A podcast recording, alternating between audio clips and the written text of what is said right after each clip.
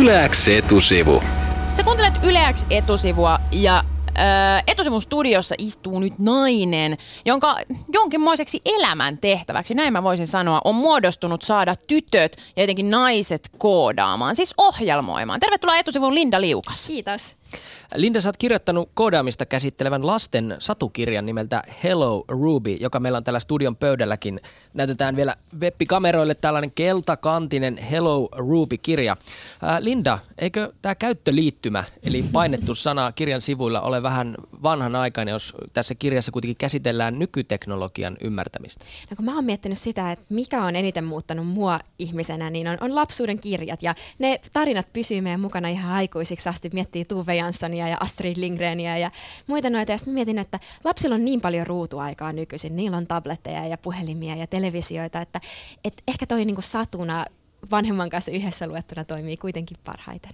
Eli tavallaan sinussakin, vaikka olet niin kuin jonkinlainen koodauksen messias, niin on ripaus jotain ehkä konservatiivisuutta tai vanhanaikaisuuden arvostamista, että, että se tavallaan se vanha muoto tai vanhat mediat pitävät pintansa aina näiden uusienkin rinnalla. No mä oon miettinyt sitä, että toi teknologian tekeminen tutuksi lapsille ja, ja tytöille ja vaikka kenelle, niin, niin se on se niin kuin teema, mutta sitten ne kanavat voi muuttua. Että toi on nyt satukirja, mutta mä luulen, että seuraavaksi mä teen semmoisen taidennäyttelyn, jossa ryömitään tietokoneen sisään ja opitaan opitaan semmoisen fyysisen leikin avulla, että miten siellä ne eri komponentit toimii. Tai että sit voi tehdä vaikka, vaikka televisiosarjan tai mobiiliäpin, että et aina sen niin kuin, kanava tulee sen tarpeen mukaan.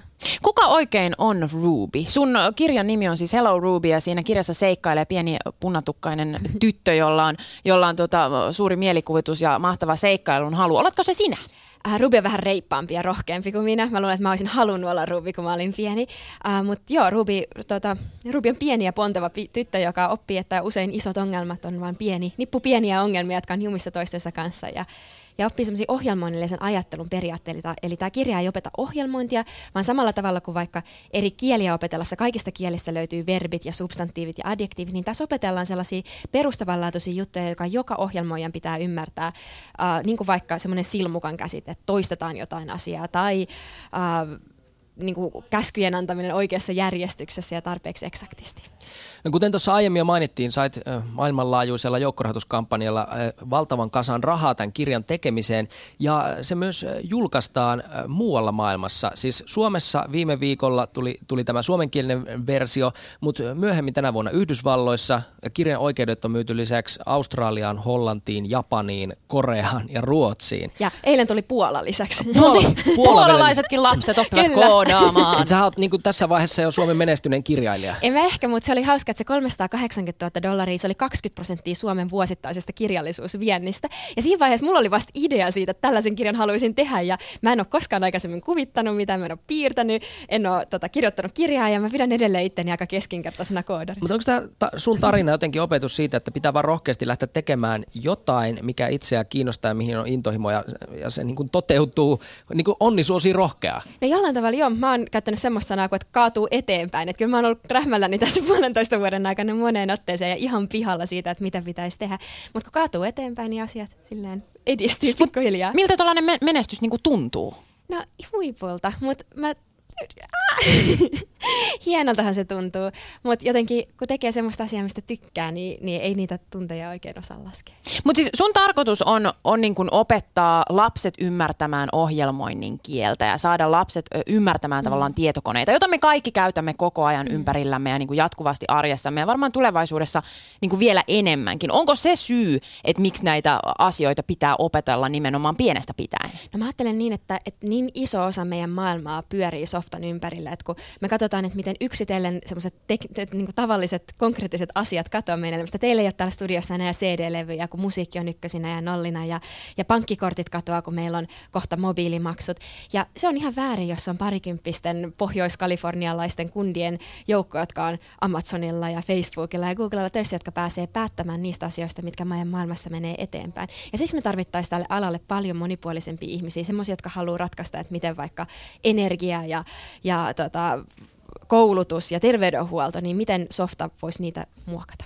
Puhutaan tuosta sukupuolen merkityksestä lisää myöhemmin, mutta, mutta mä myönnän, siis mä luin ton kirjan ja, ja se on siis satukirja. Se kannessakin kerrotaan, että tämä on ko- koodisatukirja. Se on tarkoitettu lapsille ja myös kaikille muille koodia ymmärtämättömille. Mutta mä oon niin kuin aikuinen ihminen, joka pärjään arjessani ja elämässäni ihan kivasti. Ja silti se kirja oli musta vaikea. Siis mä myönnän, että mulla tuli vähän niin kuin tyhmä olo, kun mä en tajunnut ihan kaikkea. Mä luulen, että siinä kirjassa on monta eri tasoa. Siinä on kaikille ohjelmoja isille ja äidille, siellä on paljon pieniä vitsejä, jotka he ehkä hahmottaa, mutta sitten se voi lukea ihan puhtaana niin kuin satukirjana.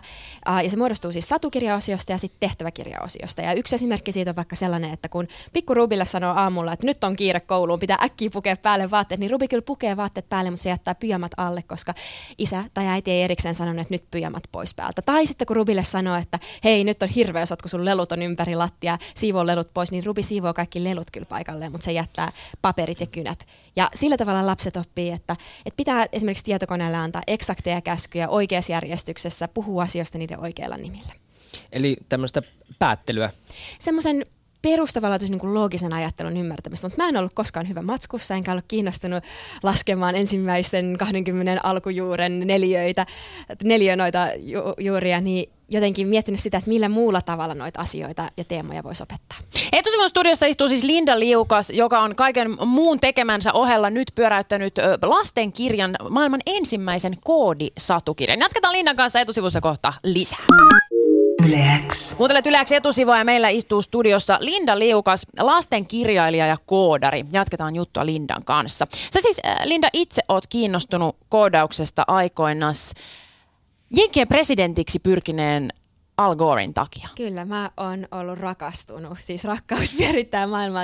Mä olin 13-vuotias ja mä olin aika hassu. Mä kuljetin semmoista leikekirjaa mukana Al Goresta joka puolella. Kaikki muut rakasti. Le- Anteeksi, kieltämättä vähän eikä hassua. Kaikki muut rakasti Legolasta ja Ville Valoa ja, ja tää oli 2001, mutta mä, mä rakastin mun sydänpamppari Al Gorelle, mutta silloin ei ollut Tumblria eikä Pinterestia eikä mitään näitä nykyisiä Facebookia, niin mun oli pakko opetella ohjelmoimaan, jotta mä pystyn julistamaan koko maailmalle tämän rakkauteni. Ja sitten opettelin PHP ja HTML ja CSS ja tein verkkosivut Algorelle. Ja sen takia mulle on lähtenyt niin ohjelmointi aina semmoisesta itseilmaisusta ja, ja jotenkin niin. Onko tämä, onko tämä rakkaus jatke, jatkunut tätä vanhemmalla iällä? Sehän erosi tuossa yhdessä Niin, kyllä. Etusivus kuuppaa. Kyllä. Mut Linda, sä olet vetänyt Rails Girls koodaustyöpajoja mm. ää, jo ää, tuhansille naisille ja tytöille ympäri maailmaa. Ää, e, minkä takia ju, ju, juuri niin kuin tyttöjen koodaus ää, on sulle niin kuin lähellä sydäntä? Minkä takia sä haluat, haluat niin kovasti sitä edistää? Että entäs me pojat? Kyllä te pojat olette tosi, reskoistapahtuminhan saa pojatkin tulee, jos ottaa mukaansa yhden kiinnostuneen tytön. Ehkä se niin kuin, lähtökohta on se, että ajatella, että teknologia on semmoinen niin introverttien, matemaattisten äh, poikien laji, johon niin kuin, tytöillä ei ole väylää. Ja mä olin itse sellainen niin kuin, lisäksi sellainen tyttö, joka luki pitkää ranskaa ja filosofiaa ja, ja kuto villasukkia. Ja kukaan ei koskaan niin kuin, yhdistänyt mulle, että hei nämä asiat, mitä mä teen, niin ihan samoja lihaksia käytän kuin ohjelmoija. Et kun tekee vaikka villasukkaa, niin se seuraa symbolisten kommentojen riviä. Siellä on erilaisia silmukoita, että toista tätä riviä, kunnes tulet kantapäähän. Tota, ranskan kielioppi on paljon vaikeampaa kuin JavaScript. Ja, ja kolmanneksi vaikka filosofia, niin Bernard Russellin formaali logiikka löysi kotiinsa tietokoneesta. Ja jos mulla olisi joku kertonut, että hei tämmöinen humanistityttö, niin se voi innostua yhtä lailla ohjelmoinnista, jossa kuitenkin luodaan sanoilla kokonaisia maailmoja ja sääntöjä niille maailmoille, niin sitä mä haluan tehdä eli, nyt. Sä, eli sä uskot, että, että monet, on monia kaltaisia, jotka eivät ole saanut vaan sitä kipinää jostain algoreen rakastumisesta ja, ja niin kotisivujen tekemisestä. Joo, just näin. Et, et, ja toisaalta millainen semmoinen maailma olisi, jossa nämä mimmit, jotka nyt tekee YouTubessa siistejä juttuja ja pinnaa asioita ja, ja Twitterissä tai Tumblrissa riitumplaa vai mikä se nyt onkaan, niin asioita, niin jos ne rupeisi luomaan asioita sen sijaan, että ne pelkästään kuluttaa sisältöä. Niin, sä totesit tuossa äsken, että, että, että tämmöinen niin koodaaminen ja ohjelmointi on yhä edelleen aika niin kuin homogeenisen porukan mm. tavallaan työ ja, ja homogeenisen porukan vaikutuksen alla. Siis, että minkälaisia sovelluksia kaikki maailman ihmiset, jotka vaikka nyt nettiin tai, tai älypuhelimia pystyvät käyttämään, niin mitä he käyttävät. Eli onko se just tämä tavallaan stereotyyppinen nuori kundi, jolla on semmoinen pieni, pieni kaljamaha ja se vetää pizzaa ja, ja niin kuin näpyttelee tietokonetta yöt ja päivät ja asuu siellä piilaaksossa. Mä tykkään ohjelmoista ihan kavalasti, tämä kuulostaa nyt pahalta, mutta joo, onhan se vähän niin kuin vaikea tilanne ja ehkä se tekee vielä vaikeammaksi sen, että ohjelmistoyrityksillä on niin paljon valtaa tällä hetkellä, että kun Supercellin serverikoodaa ja kirjoittaa kolme riviä koodia, niin saavuttaa 100 miljoonaa ihmistä. Ja pienemmät ja pienemmät yritykset pystyy tekemään isomman ja isomman vaikutuksen maailmassa. Ja ihan oikeasti kyllähän mun elämään vaikuttaa paljon enemmän se, että jos Google tai Facebook muuttaa niiden tuotetta kuin se, että mitä meidän vaikka kaupunginvaltuusto tekee. Ja se on aika hurjaa. Eli naiskoodari on vähän niin kuin naisräppäri, tavallaan tämmöinen niin kuin vielä harvinaisuus miesvaltaisella alalla. Niin no vielä, mutta itse asiassa ohjelmani juurethan on naisissa. Tämä oli tämmöinen maailman ensimmäinen ohjelma, oli Ada Lovelace, joka oli viktoriaanisessa Englannissa elänyt Lord Byronin tämmöisen runoilija-isän ja, ja matematiikka-äidin tytär, joka oli ensimmäinen, joka ymmärsi, että hei, tietokone voi tehdä muutakin kuin laskea numeroita. Se voi ilmaista logiikkaa ja logiikalla voi ilmaista mitä vaan. Millä tavalla sun mielestä Suomessa niin kuin koodaaminen ja vaikka koodaamisen opetus tai sen arvostus yhteiskunnassa on? No, mä oon tehnyt aika paljon eri kulttuurien kanssa töitä esimerkiksi just tota, tuolla Aasian puolella ja siellä yksi iso ongelma on se, että vanhemmat ei arvosta, tota, tai vanhemmat vaikka Singaporessa haluaa lapsistaan lääkäreitä ja juristeja. Suomessa on aika hienoa se, että kyllä täällä insinöörikulttuuria arvostetaan tosi paljon. Kukaan vanhempi ei itke, jos lapsesta tulee koodari. Mutta tota, ja sitten täällä on toinen hieno asia tehty. Täällä on päätetty, että 2016 ohjelmointi tulee osaksi kaikkea opetusta, koska peruskoulu on isoin demokratisoiva tekijä, niin me opetetaan kaikille lapsille seitsemänvuotiaista eteenpäin ohjelmoinnin perusteita. Ja mikä tekee sitten vielä siistimpää, Virohan tietenkin ehti ensimmäisenä tähän asiaan, siellä on jo kaksi vuotta opetettu ohjelmointia, mutta Suomessa siitä ei tule omaa oppiainetta, vaan se laitetaan kaikkiin niin kuin oppiaineisiin sisälle. Eli vaikka kuviksen tunnilla saatetaan tehdä käyttöliittymäsuunnittelua, äh, yhteiskuntaopin tunnilla saatetaan kirjoittaa Python-skriptejä, joilla analysoidaan eduskunnan äänestyskäyttäytymistä ja tavallaan näytetään, miten koodi liittyy kaikkeen. Kaikki tämä huomioon ottaen, miten on mahdollista, että aiemmin ei ole tehty lapsille satukirjaa koodisatukirjaa, jossa opitaan ymmärtämään näitä perusteita. Mä muistan omalta kouluajalta ainakin sen, mitä on aina miettinyt, että miksi asiat opetetaan niin, että teet näin, mutta koskaan ei kerrota, että miksi teet mm. näin. Että et, niin tämä koodaus on niin kuin, ihan niin kuin oleellista ymmärtää se, että mi, niin kuin miksi tehdään. Niin me opetetaan lapsille, mikä on rauduskoivun ja hieskoivun ero ja opetetaan niitä tekemään saunakuuppia ja muuta sellaista, mutta mut ei opeteta niille, että miten niiden niin kuin, maailma niiden ympärillä toimii. Ja itse mä oon oppinut eniten biologiaa ja muuta, niin noista olipa kerran elämä. Miten muistatteko te niitä lapsena, joissa oli pienet Huikee. hahmot, jotka seikkaili, niin ehkä semmoista samaa mä tuosta Hello Roopista toivoisin.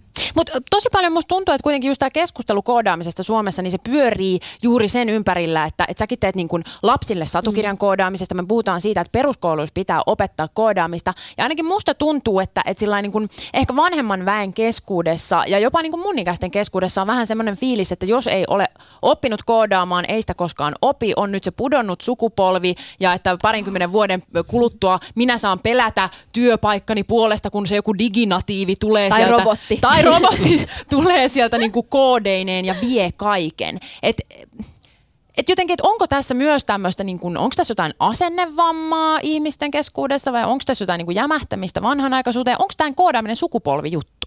Ei musta siis, musta ehkä isoin asia on se, että ihmiset pelkää niin paljon teknologiaa. Ajattelee, että se on semmoinen musta boksi, johon ei saa koskea. Se kuuluu niille insinööreille. Yök mä en osaa, en ymmärrä. Ja ehkä se on se mun tavoite näistä, että näyttää ihmisille sen, että ohjelmointi, että jokainen, joka on tehnyt vaikka kolmen ruokaleen ilman, tota, illallisen, niin on käyttänyt täsmälleen samoja aivoja kuin ohjelmoija käyttää. Että se on joutunut miettimään, että missä järjestyksessä nämä jutut tapahtuu, ää, joutunut miettimään ostoslistan etukäteen ja niin poispäin. Ja kyllä musta parikymppisenä, ja vaikka siis mä oon nähnyt viisikymppisiä koodareita, kuusikymppisiä ihmisiä, jotka on opetellut ohjelmoimaan, kaikista ei tietenkään tarvitse tulla ohjelmoimaan. Me tarvitaan ehdottomasti radiotoimittajia. Ja, ja niin kuin, kiitos, kiitos, kiitos Linda hyvä. Hyvät sympaukset. mutta, mutta radiotoimittajallekin voi olla hyvä ymmärtää, että mikä koodaamisessa on helppoa ja vaikeaa, koska tekin joudutte tekemään niiden koodariplanttujen Hei, kanssa töitä. samat aivot Kyllä, toimii myös täällä, kun mietitään, mitä sanotaan seuraavaksi. Kyllä. Okay, ko- mä kysyn nopeasti, onko koodaaminen siis vaikeaa? Onko onks, se just se harhakuvitelma, että se on hankalaa? Onko ranskan oppiminen vaikeaa? Siis koodaaminen on vähän niin kuin kielen oppimista, että alkeet oppii helposti viikonlopussa, oppii sanon ça va, ça va, bonjour, mutta se, että kirjoitatko sä Nobeli niin kuin palkittua kirjaa ranskaksi yhden viikonlopun perusteella, niin et tietenkään. Se on ihan samanlainen taito ja siinäkin on eri tasoja. Okei, nyt on tässä pöydällä Hello Ruby, lasten kirja, joka, joka tota, julkaistaan useassa eri maassa ympäri maailmaa ja Suomessa on julkaistu. Linda Liukas, äh, mitä seuraavaksi? Mainitsit tuossa jo taidenäyttely, jossa möngitään ehkä tällaisen niin isomman tietokoneen sisään ja kaivellaan niitä piirilevyjä. Joo, ja sitten niitä appiotteja mä haluaisin ehkä jonkun kesäkoulun järjestää ensi vuonna. Ja se tietää on tuossa hienoa tuossa Kickstarterissa esimerkiksi, että, että on semmoinen niin taiteellinen vapaus tehdä näitä asioita. Että kukaan ei Eli tämä joukkorahoitus. Niin, joukkorahoituskampanja, että ei tarvi niin kuin, ei tarvitse kuunnella kenenkään muun päätökset. Mä saan aika itse vapaasti päättää, mitä mä tässä tämän asian suhteen teen.